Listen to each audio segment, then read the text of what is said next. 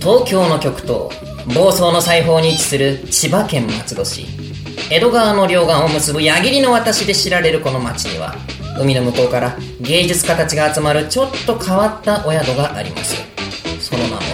パラダイスエアやぼったい宿代は一切ご無用その代わりといってはなんですが訪れたアーティストたちにはこの町に作品や人とのつながりを残してもらいます一宿一芸で松戸と世界を結ぶパラダイスエアーへより多くの人々をいざなうべくラジオコアラの電波をお借りしてあなたの潜在意識に直接語りかけております申し遅れました私この地上の楽園への道先案内人を務めます足立康咲と申しますえ記念すべき第1回目の放送こちらのパラダイスエア401号室よりお送りしてございますえ最後までごゆるりとお付き合い願えればと思いますよろしくお願いいたします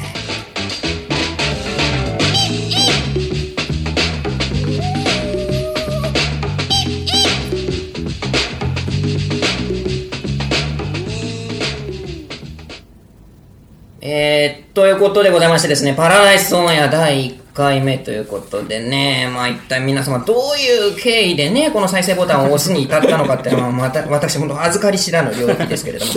どんな気持ちでね、今聞いていただけてるのかっていうのはわからないんですけれどもね、そのパラダイスオンエアいきなり言われてね、何の話かちょっとわからないという方もたくさんいられる、おられると思うんですよ。まあざっくり申し上げれば、まあパラダイスエアというえーレジデンス施設が、えー、まあ松戸市にあると、千葉県松戸市にあると。でそのレジデンスっていうのはアーティストインレジデンスの略で、アーティストインレジデンスっていうのはその、うーいろんな作家のね、あー滞在政策をこう支援するプログラムであると。まあ、言っちゃえばそういうことなんですけれども、うーまあなかなかね、そういう前提なかなか共有でき、にくいところもあると思いますので、だんだん今回初回ということでね、そのあたり解きほぐしながら、えー、お話を進めていきたいなというふうに思ってございます。うん。まあ、あのお前何者だって話もあるんだと思うんですけれどもね。えー何者かで、あり何者でもない。あ、すみません。あのね、あちょっと時間が押してますんで ね、えー持ち時間30分でございますんでね、えー、ちょっと今日はあの初回ということでいろいろとね、あの皆様にこうお伝えすべき情報がたくさんありますんで、えー、ぶっ飛ばしていきたいなというふうに思ってございます。どうぞ、えー、一つよろしくお願いいたします。えー、ということでございましてですね、本日は有識者の方をお招きしてございます。えー、えー、ということで、パラダイスエアのスタッフ、運営スタッフでございます、えー、庄司渡さん、そして、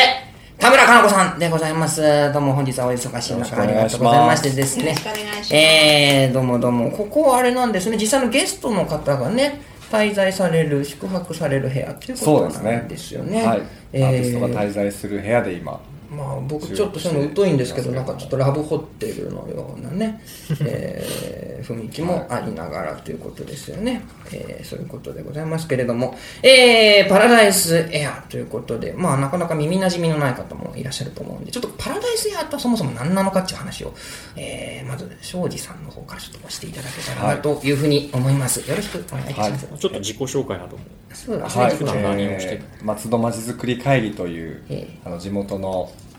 団体の事務局をしております庄司と言いますよろしくお願いしよまろすしくお願いしますとパラダイスエアはですね、はいあのまあ、アーティスト・イン・レジデンスっていうものなんですけれども、まあ、世界中からアーティストが集まって街に滞在して、まあ、いろんな作品を残したりとか、えーまあ、いろんな人と交流したりするっていうプログラムで、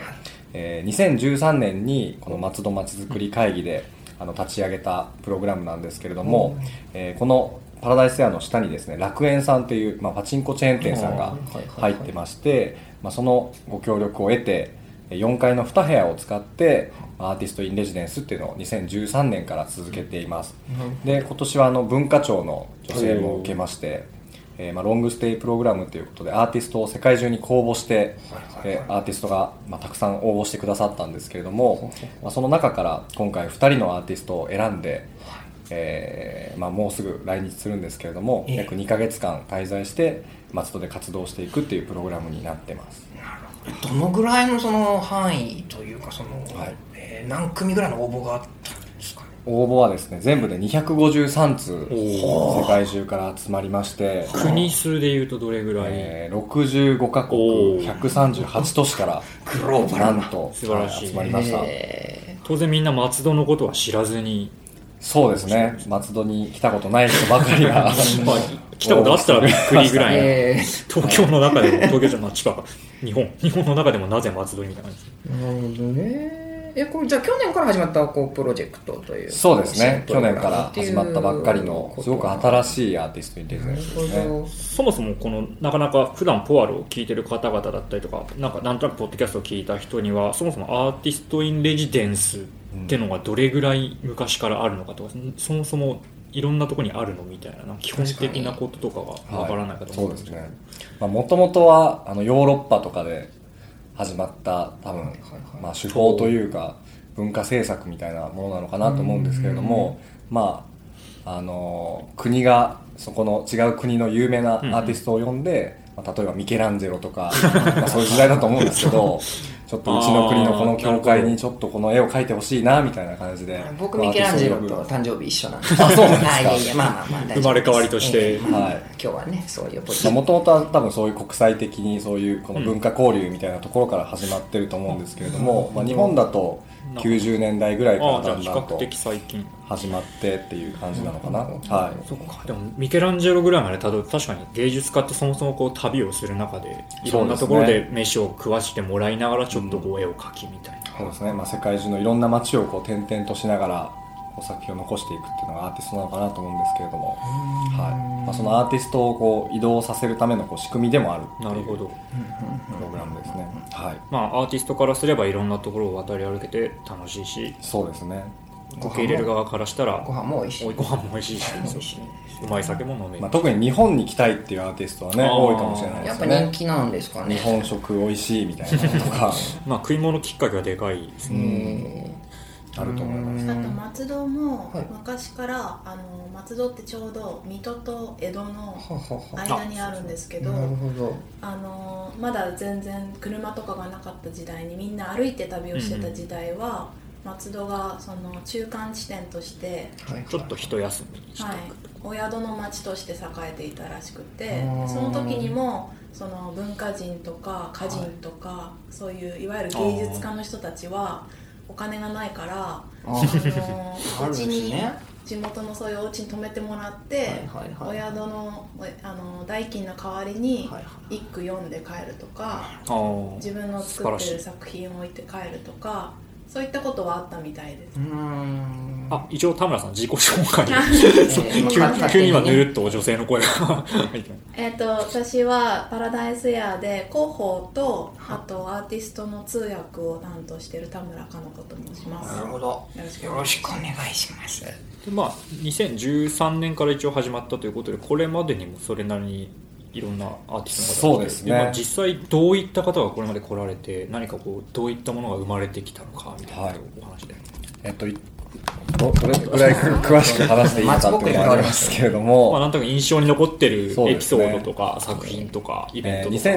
2013年は、はいあのまあ、ロングステイプログラムで2人のアーティストを、はいはい、あの呼んできたんですけれどもあの前期はえー韓国からイデイルさんっていうはいサウンドアーティストの方がいらっしゃっはいてほうほうほうほうあの水中でコンサートをするっていうのをやられたんですけれども客が水中にいるその水の中でしかこう聞こえないコンサートっていうのをやりまして、まあへー水中用のコンサートあの水中用のスピーカーを水の中にこう埋めて、まあ、みんなでその水の中に潜りなが らみんな水着着用そうですねもちろん水着じゃないと聞けないコンサートまあ、って水い着うか全裸かぐらいの感じで全裸すかぐらいのはい、コンサートだったんですけど、まあ、すごいなんか気持ちいい感じの、ははい、音楽が聴けあてえどこのプールでやったんだっけ、松戸駅西口のあの那須さんっていうスポーツクラブのプールを、えーじゃあもうご協本力いた当だいて地域密着型というか、はい、やらせていただーきまし水たから上がっちゃうと聞こえないんですもう全然シーンとしてましたえね、ーはい不思議ですね不思議な体験でしたおね客さんは結構地元の方とかもお客さんはそうですね地元の方とあとはもともとスポーツクラブに通ってらっしゃるあなるほどあの方々がその泳ぎながら一緒に聴いてくださったりとかしてなるほどね一緒に音楽を楽しみましたなかなかサウンドアートとかってまあそうですよね普段スポーツクラブに通えない人とかって 馴染みないかもわかんないですそもうんいねうところはでい接触の機会が生まれるのは面白いですで後半はあの、パベル・ジェミアンさんっていうポーランドのアーティストが去年はいはいはいいらっしゃいまして、えーまあ、実際にはさあの映像を使った、まあ、インスタレーションっていうか、まあ、美術作品を最終的には展示したんですけれども、まあ、その制作の過程で、まあ、地元の子どもたちだったり、あの高齢な方々に、まあ、インタビューをしたりうんワークショップをしたりっていう形で、まあ、制作を進めて映像作品、まあ、インスタレーションを最後に展示するっていうような活動をされました、はい、これまでに作られてきたものとかイベントなんかの様子っていうのは何かどっかに見られたりは、えー、とカタログをですね去年のまとめてまして、えーまあ、ちょっとした本なんですけれども、はいまあ、ここにこれまでのアーティストの活動が、まあはい、まとめてあるのすごいかっこでいい本というか想定ぜひ皆さんあの手に取ってご覧にいただければなと思うんですけれども、これはどちらでえっとですね、毎週あええの木曜日12月18日から、はいあのパラダイスサロンっていうイベントを、はいえー午後なのるほ1ど時から夕方の5時まであの本町にある三木署っていうところでなるほどやってるんですけれどもそちらに来ていただければあの皆さんにお配りできますので、ははいはいじゃあぜひ遊びにいぜらしひぜていただけれひば手にな取っと思ていいまたすだいて、はいこちらの詳細はまた後ほどお聞そうきですするとねいうことではいとりあえず、今度12月そうでにすいよいよ来日する今度の新しい2人について、でお話を伺っていきたいなと思いますではまずご紹介、そうですね、えーまあ、この2組のアーティストがあーこの度来日されるということで我々キャッチコピーをね、えー考えさせていただいたということで我々じゃないですけど、我々じゃないです我々でも、まあ、まあ向かいいろんな人たちいろいろな人たちの知恵を結集して、えー生まれたねキャッチコピーというものがございましてですね、まあ、これをまあ、えー高らかに読み上げるところから、まあ、紹介をね始めたいなと思うんですけれどもはいお願いね、しますえーまずは1組目でございますこれマット・シェリダンさん男性の方でございますね、はい男性ですよね男性の方男性の方です、えー最初にご紹介いたしますのはいいですかここから先がキャッチコピーになるんですけれども 街並みがキャンパスだ LA の映像マスターマット・シェリダンシェリダンということでございましてです ね心理傾向が、えー低予算でやってますね動く絵画をコンセプトに絵画と映像の接点を探る作品を制作しているアーティストえー2014年に開催されたソチオリンピックにも作品を提供したそうでございます1970年アメリカはニューヨーク生まれロサンゼルス在住のお御年44歳アメリカ国内だけではなく、フランス、ブラジル、オーストラリアなどでも活動されているということでございます。えー大学時代は、えー映画とおテレビ制作を学び、アメリカではテレビの音楽チャンネルや児童向けケーブルテレビ、さらにはプロバスケリーグ、NBA、すごいですね、NBA などとも共同プロジェクトを展開、えー放送の世界でも幅広く活躍されているということでございましてですね、えーマット・シェリダンさん。まあ、先ほどおっしゃったぐらいすごい倍率を勝ち抜いた2人の1人そうですね253分の2、ににな何倍だ120倍ぐらいですか、はい動く絵画って書いてあるんですけど、これはどういうことなんですかね。これは田村さんから なんかあのーマットさんが自分で自分の作品のことをあのペインティング・イン・モーションって言っていあてーペインティング・インモーションなるほどあのー要するにアニメーションってことな んですアニメーションとは言いたくなないんかでも感じなんですかね。いいわゆる最近流行るのプロジェクションマッピング的なそうですねとあかのー自分でアニメーションを作ったものを動かす映像を作ってそれを街中に投影するっていうのが基本的な作品のスタイルみたいですなるほど。えじゃあこのマット・シェリダンさんがいらっしゃるっていうことは、その松戸市内でその動く絵画がえーどこぞにこうプロジェクションされているところに立ち会えるっていうことなんですかね。そうですねなるほどあのー今その街の人に協力してもらって、えあのどこにじゃああのマットの作品を流せるのかなっえてエいンうカのウントをポイントをこ うなるほど探しているところですエンカウントしたいですね。まあ実はまあなんか僕全く知らない体で喋ってますけど、ちょっと映像見させてもらったんですよ。なんかいい人そうでしたね。げ元気なおっちゃんっていう。元気なおっちゃん元気なおっちゃん。すごくご陽気な様子のね、えー LA の開放的な空気が操作したという、庄司さんのね、学説がありましたけど。学説だ西海岸の西海岸の風ですね乾いた風がね、えーあの気象を生んだんではないかということでやっぱ気になるのは先ほどもねありましたけれども、まあ半端じゃない購買率を勝ち抜いて120発が12倍でした、えーもう一回じゃあ大きな声で12倍の12倍倍ですねこれを勝ち抜いてということでございましてですねそのやっぱ気になるのはなんでこのマット・シェリダンさんをこう、ま、松戸に招きたいというふうになった選定の決め手と申しますかねえーそういった話なんかもこう伺いたいなというふうに思うんですけれどもねこれはあのマットさんとそのもう一人のアレクサンドラさんを最終的に決めたのは街の人なんですはいはいはいはい選定とか選ぶのには結構手順庄司さんとかだけじゃなくいろんなな人が絡んでる4回全部で4回審査しすごい慎て重とはいいうかはいあはの、まあ、最初はあの、まあ、松戸にはあまりふさわしくないなっていう明らかに松戸にふさわしくないアーティストも気になりますよ第1ね。弾からより東第に1反段す階のるフィルターからそこまで立ち会いたいしねそれどうねどういう感じどういうふうなジャッジがなされていたのかすごく基本的なところで例えばあのこちらがお願いしたあの質問に答えていただいてないとかああ、まあ、点々抜きというか。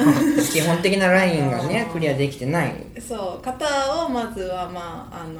から、えーはははは始めたんですけど、はいあのその後、はいえーゲストの審査員の方っていうのを一回、えーお願いしほう挟んでいて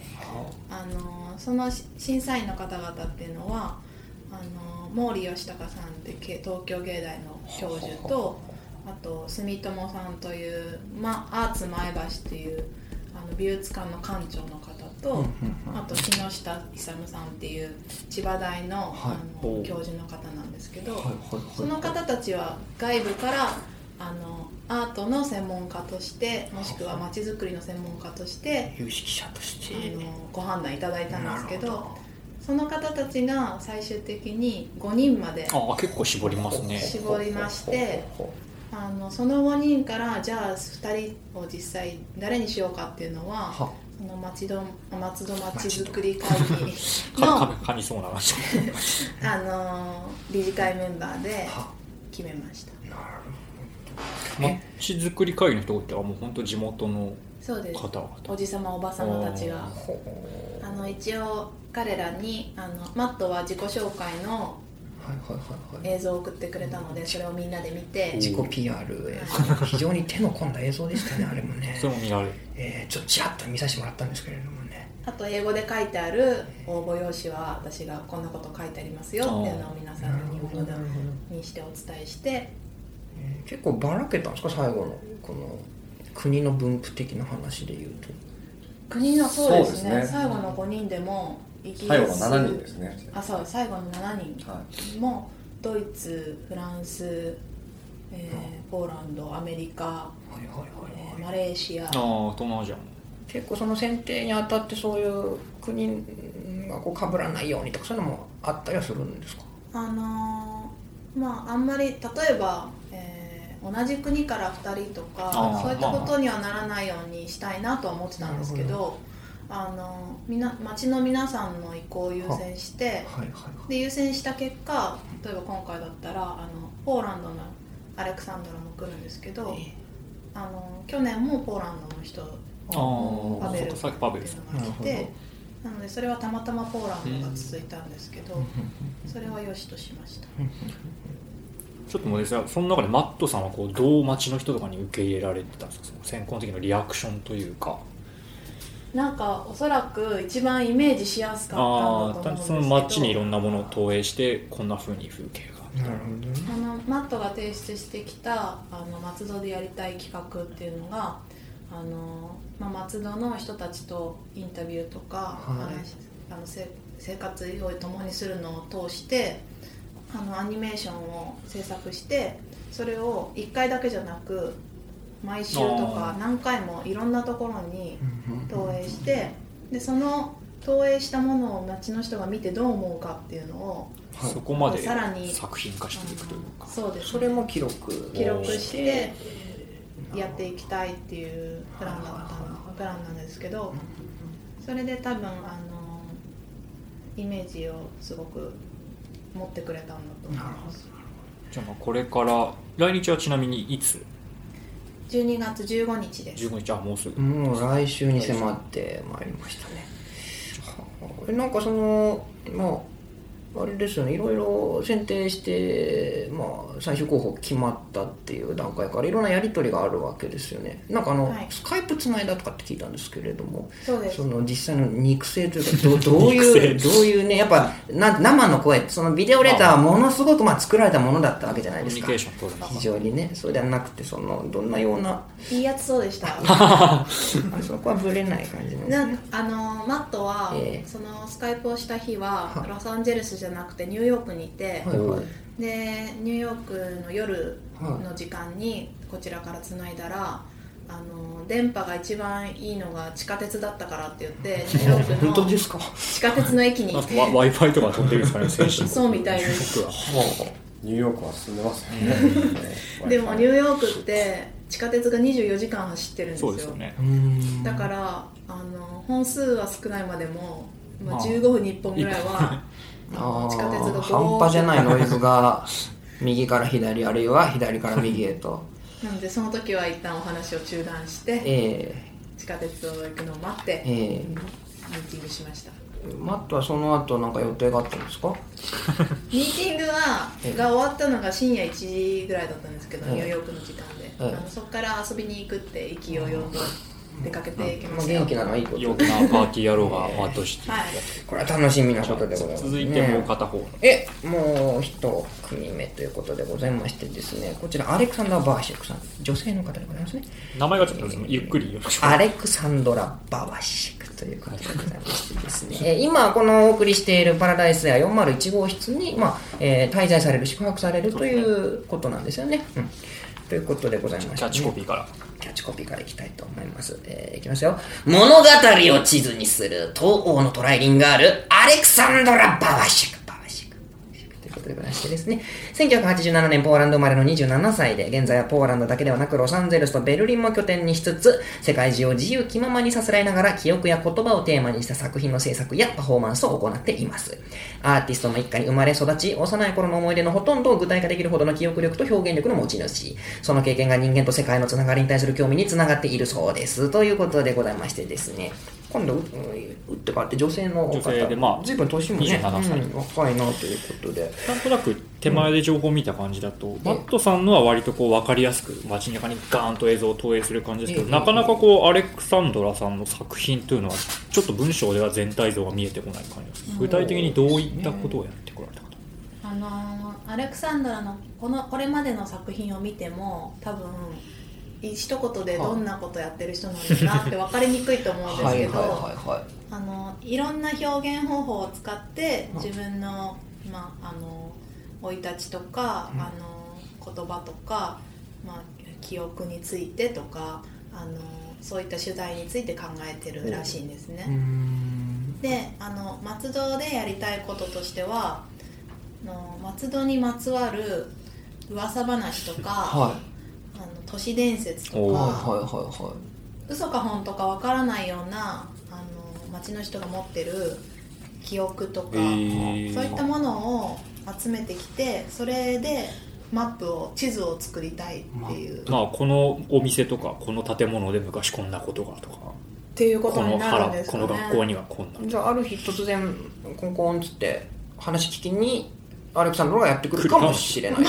ていうことですアかポなしでこんなってくるかどうかわかんないですけどああーの町の人になるべく多く話を聞きたいっていうことではいはいはいはいはいちなみに松戸ちょっと脱線しますけど松戸の都市伝説みたいなのってなんか実際あったりするんですか庄司さんなんかが聞いた範囲内で都市伝説とはあかんまり聞いたあことない怪ですねしい噂レベルでもでも多分、ままあ、あ、日常の出来事がもう都市伝説レベルであ本当ですか本当ですか変なことばかりなんであらでも多分松戸のその松戸松松戸町づくりま会町議の戸です町戸町戸 あのーおじさんたちは、あのーたくさん知ってると思いまあす松戸歴が長いので、番組にもねあぜひこの番来 て組いにただいてねまあ乗っ取られるかなと思うんですけどお聞きの松戸の方とかでぜひぜひあねりましたらあそれはまたねメールを送ってい後ただけでればねメールアドレス解説しましたんでねえー、なるほど地図を作られるということトライリンガールとあるんですけれどもあこれは、はいあのー語学がすごく得意らしくほうてほうほうほうほえー、とポーランド語とへ英語とへフランス語が得意なんですってうねぜひでもあの、うん他の言語にもすごく興味があって、はいあの今日本の漢字の本を買ってお素晴練らし習いしてるって言ってましたすごいですねでもすごく難しいってでしょうねなかなかこうヨーロッパで多言語をマスターするのとは違った言語回路が必要ですうから、んなるほどねどういうその、まあ、さっきとちょっとまあ話の内容としてはかぶるんですけれども、まあ、マットさんでしたら、まあ、その分かりやすさというか、まあ、ビジュアルのインパクトが結構こう響いた最終選考にあたってねそういう話もあったんですけれどもアレクサンドラさんの場合その最終選考でサバイブしたそのやはり決め手となったそのあたりの分析どうですかあのー253通応募があった中で、あの地図を使った作品の案っていうのはすごくたくさんあったんですね。ああそうなんでっすていうのもあの私たちが、はいえー応募を募るときに、はいあのー Here、えーと Here H-E-R-E で現在地あー現在地こここととか、あのーここっていう意味のはいはい言葉をあのテーマとしてあのこっちから提案して、はいいはいあのはい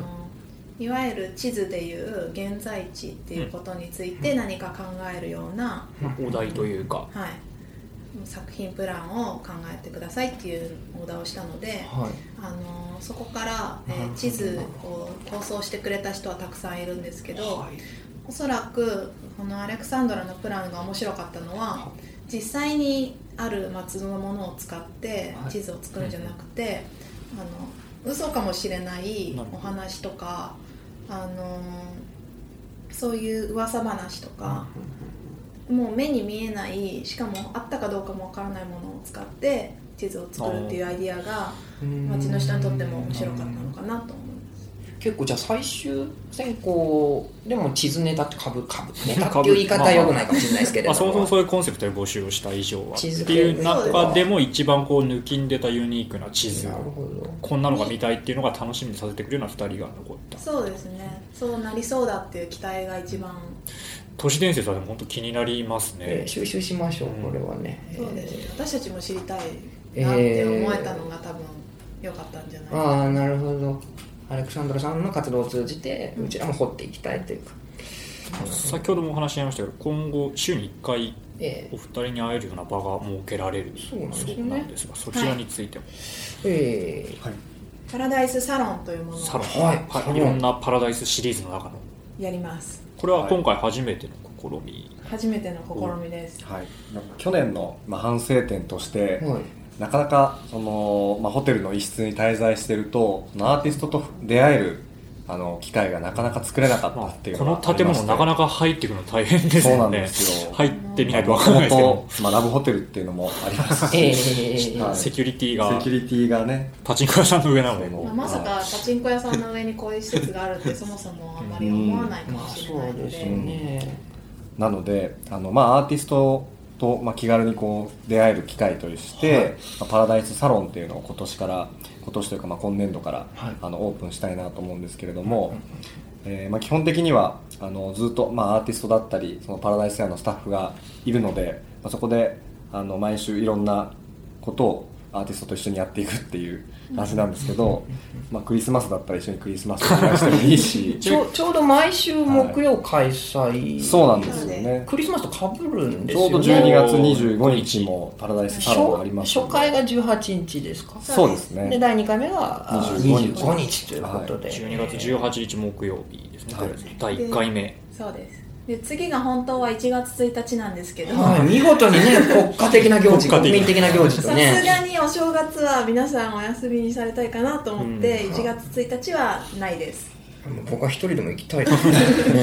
え足立サロンー、あがのさ開催されているんででもその本し本庁の三木署というところでやるんですけど、はいそれはあの楽園パチンコの真向かいの千葉銀行の隣にあるはいはいはいちっちゃいちっちゃいあのガレージみたいなガレージみたいなところで、はいはいあはのすすいなごんかく結構簡単に絵に描けそうな建物そうですね線が少ない本当に線が少なくて済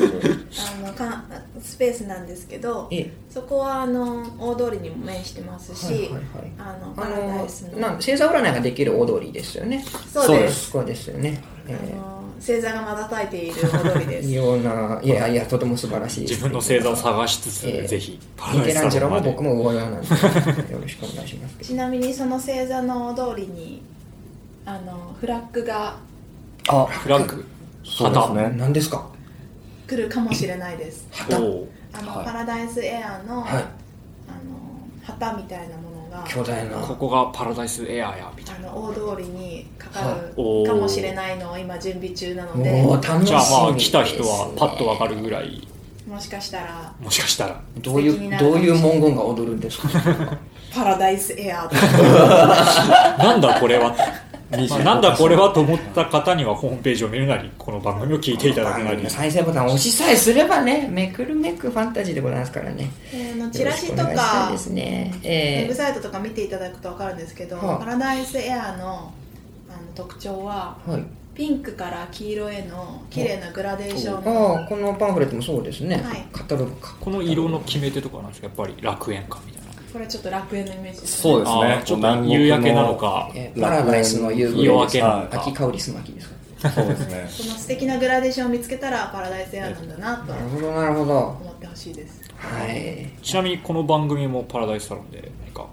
えパラダイスサロンにがっつり絡ませていただきたいというふうに思ってございましてですね公開収録をパラダイスサロンの方で毎週木曜日毎週じゃない各週えー各週の、えー現在奇数回ですねパラダイスサロンの1357えー複数開催さ開催されるうちの奇数回、えーパラダイスオンエア、パラダイスサロンに、えー乗り込んでいきますので、公開収録の方を行いたいと思ってございます。えーちょっとこの番組に出てみたいなという方であるとかも、積極的にね、えー気軽に覗いていただければというふうに、間口は広く、敷居は低くというふうに考えてございますので、どうぞよろしくお願いしたいんですけれども、えー時間帯がね、えーパラダイスサロンの時間帯っていうのの、はい、えーはい、午後1時からはい夕方の5時まで、夕方の5時毎週木曜はい1時から毎週木曜日まあ気軽に仕事の合間とかでもまずの方だったらそうですね、そうちょっと覗いていただければ営業サボりがてらみたいなでももしかしたらななんか盛り上がったら夜までやってるかもしれないですなんかお延長戦今回お二人ともパーティーピープルがそう、アアレレククササンンドドララささんんののちょっとその人となりもちょっと聞きたかったんですけれども。お酒がお好きと聞いたあなんのか私たちもまだスカイプでお話ししただけなのえええええでえあの勝手なことあんまり言えないんですけど、はい私たちがこうアレク話しサたンド限りではラっていうのをはフェイスブックであ、サーチした結果、はいはい、承知し ました。はい。とっても楽しそうな写真がたくさん出ていたので、まあ具体的には言えないでしごょう想像にね、お任せしますけれどもこれね。 は楽し逆いに怪しいですよね 楽しそうね。これは楽しい子が来るに違いないと楽しいけどいい子っていうね。あもうとってもいい子でしたとってもいい子。まあ実際にこう田村さんは話されてますからね。肉の声でね、話されてまぜす、ひ気軽に会いに来ていただきたい、はいもう一度一応お時間と、えーパラダイスサロン自体のお時間が初回が12月18日、はい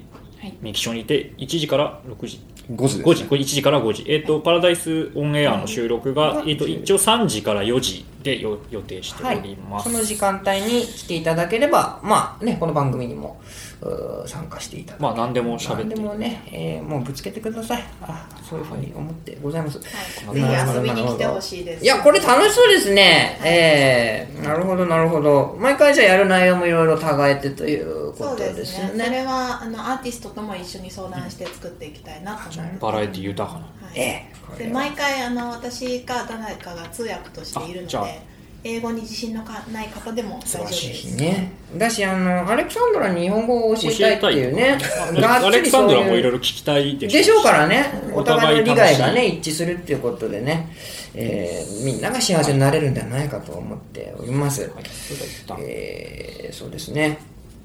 ということあどうも本日はお忙しい中、あとかいきなり来ちゃったですね。 いろいろとね、パラダイスサロンについて、えーまだまだでも聞きたいこと、えーございます。えーぜひとも皆様もね、いろいろ何かあー気になったことあると思うんでございますけれども、公式ホームページの方を覗いていただいたりとかね、この番組の方でも、えー続々とこう、最新情報を更新していきたいなというふうに思ってございます。えーとっても楽し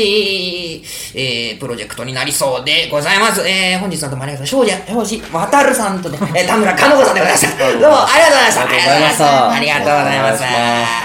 願いし。